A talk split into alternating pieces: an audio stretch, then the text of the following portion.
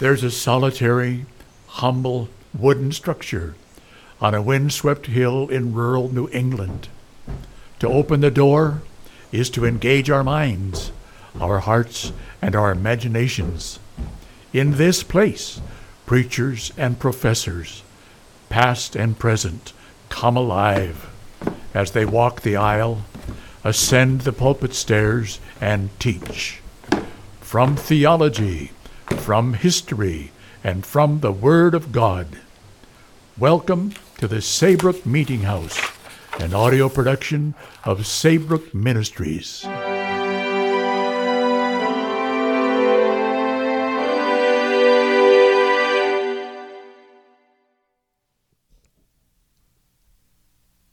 A letter from Robert Murray M'Cheyne to a friend, August sixteenth, eighteen forty.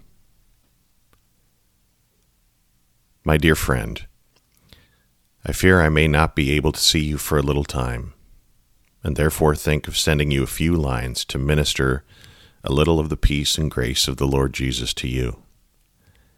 I hear that you are worse in health than when I saw you.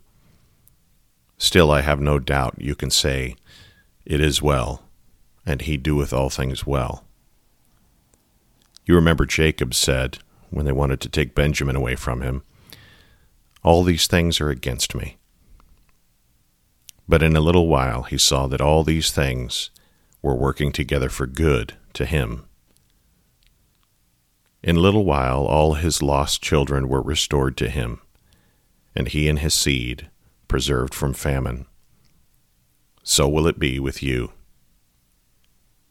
If at any time unbelief steals over your heart, if you lose sight of Jesus, our Passover sacrificed for us, if you forget the hand of the all-tender, gracious Father of Jesus and of your soul, you will be crying out, "All these things are against me." But ah, how soon you will find that everything in your history, except sin, has been for you. Every wave of trouble has been wafting you to the sunny shores of a sinless eternity. Only believe. Give unlimited credit to our God. Think on Jesus when your mind wanders in search of peace.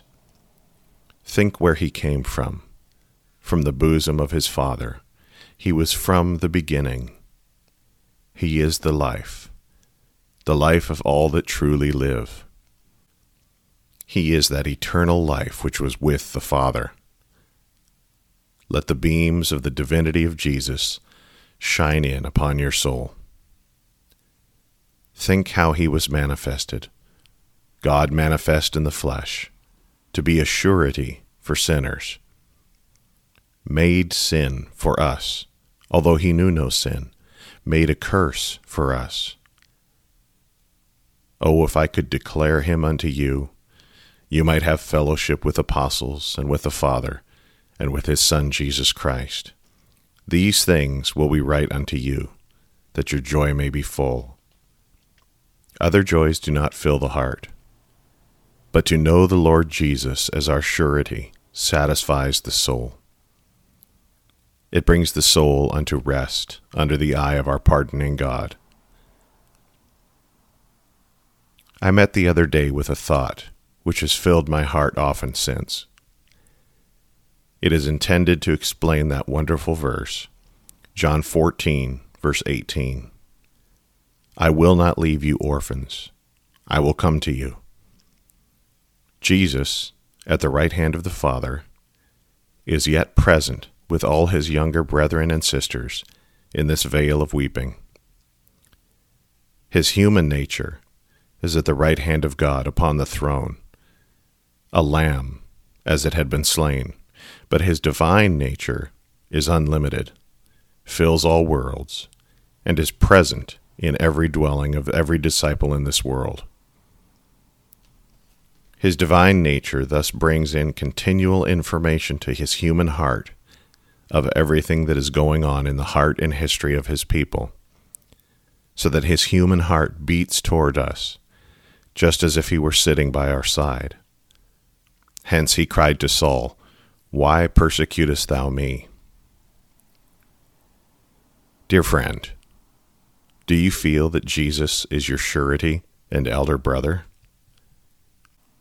Then remember that, by reason of his real divinity, he is now by your bedside, afflicted in all your afflictions, touched with a feeling of your infirmities, and able to save you to the uttermost. He is really beside you, as he was beside Mary when she sat at his feet. Tell him all your sorrows, all your doubts and anxieties. He has a willing ear. Oh, what a friend is Jesus, the sinner's friend. What an open ear he has for all the wants, doubts, difficulties of his people.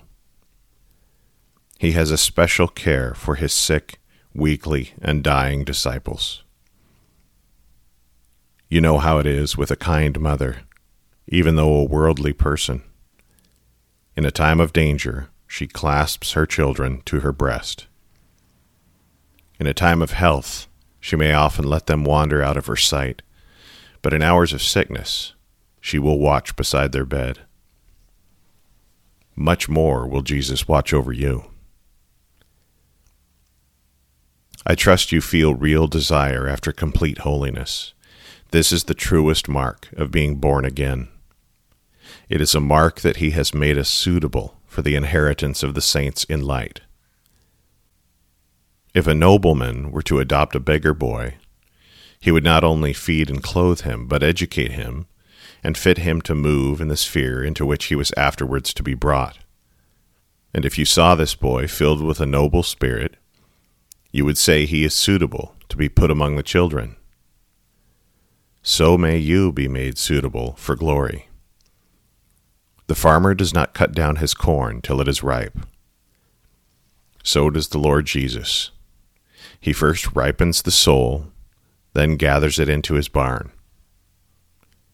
It is far better to be with Christ than to be in Christ. For you to live is Christ, and to die is gain. Nevertheless, I trust God will keep you a little longer for our sake, that you may pray for us and encourage us to work on in the service of Jesus till our change come. I began this letter about two weeks ago, and now send it away to you.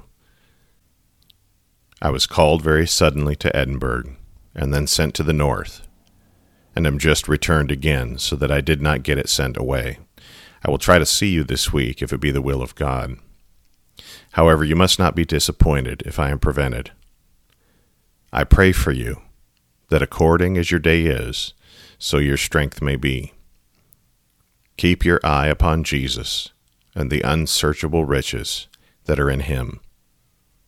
And may the gentle Comforter fill your soul and give you a sweet foretaste of the glory that is to follow. May he leave his deep, eternal impress upon your soul, not healing you and going away, but abiding within you, keeping the image of Christ in your heart, ever fresh and full. Christ in you, the hope of glory. The Comforter is able to fill you with calmness in the stormiest hour. May he fill your whole soul and transform you into a child of light. Goodbye till we meet, if it be the Lord's will. If not in this world, at least before the throne, casting our crowns at his feet. Ever yours in the gospel, Robert Murray M'Cheyne. Thank you for joining us this week at the Saybrook Meeting House. We hope you've been blessed by today's podcast. Saybrook Ministries' mission is to provide didactic and devotional content from the Christian faith delivered to the saints, recovered and refined by the Protestant Reformation. Be sure to visit saybrook ministries dot org for continually updated Christian content designed to inspire and invigorate our imagination and intellect.